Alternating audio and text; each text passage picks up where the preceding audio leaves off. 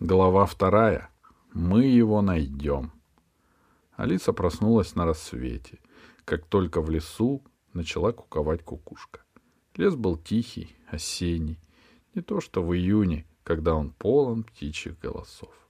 Алиса поднялась, умылась и тихонько спустилась вниз. Гайдо был покрыт росой и блестел сквозь листву. Телевизор на веранде был включен.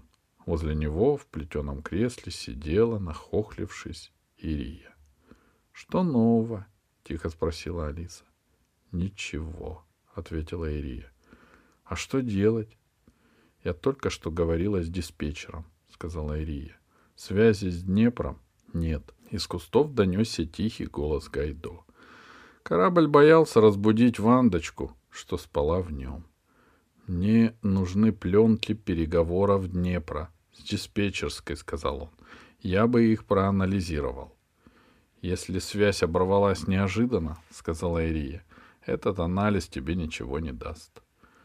Дикторша на экране сказала. «Передаем дополнительные сведения, касающиеся экспедиции на Днепре. Совет капитанов постановил готовить спасательную экспедицию к Крине. В качестве базы для экспедиции выбран патрульный крейсер «Боец», который в настоящее время дежурит за трансплутоном. Сегодня крейсер будет вызван на Землю для подготовки к срочному вылету. — К срочному, — сказала усмехнувшись Ирия Гай. — После дождичка в четверг, — добавил Гайдо который знал все поговорки галактики. На веранду вышел сонный Пашка. Он тер глаза, жмурился, зевал. — Что нового? — спросил он. — Нашли? — Готовят экспедицию, — сказала Алиса. — Пока не подготовят, — сказал Пашка, — мы уже будем там. — Как так? — не поняла Алиса. — Я во сне понял, — сообщил Пашка. — Мы не можем ждать пока их найдут другие. У нас есть Гайдо. Пашка, ты что? А я лучше спрошу Ирию. Ирия, ты как думаешь? Я уже решила, сказала Ирия спокойно. Что? Я лечу на Крину. Сегодня. И я с тобой, сказал Пашка. Нет, я лечу одна, сказала Ирия. И попрошу тебя, Алиса, позаботиться о Вандочке пока нас с Гайдо не будет на земле. — И меня тоже не берешь? — удивился Пашка. — Нет, я лечу одна, — сказала Ирия. — И попрошу тебя, Алиса, позаботиться о Вандочке, пока нас с Гайдо не будет на земле. — И меня тоже не берешь? — удивился Пашка. — Не беру. — Тебе нужен мужчина на борту, защитник.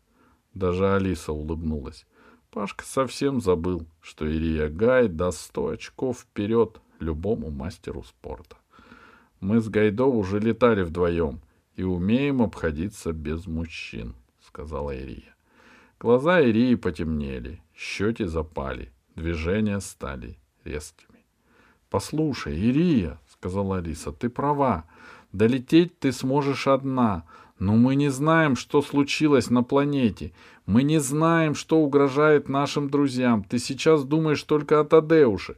А кроме Тадеуша, на борту еще несколько наших друзей. Я имею такое же право, как и ты, переживать за них. — И я! — воскликнул Пашка. — Мы тебе пригодимся. А если ты боишься, что тебе придется о нас заботиться и нас защищать, ты глубоко ошибаешься. — мы уже не дети, сказал Пашка.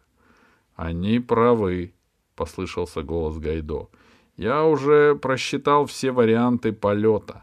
Куда больше шансов, что ребята тебе помогут, чем помешают.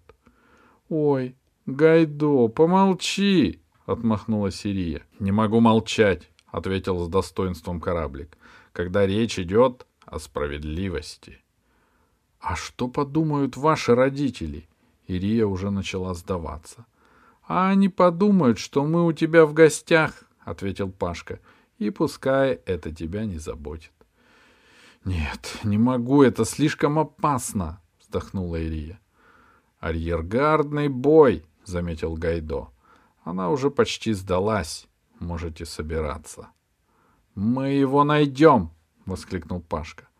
Вся первая половина дня ушла на сборы. Устройство, вандочки и дипломатические маневры с родителями. А что касается оружия и снаряжения, у Ирии все было дома.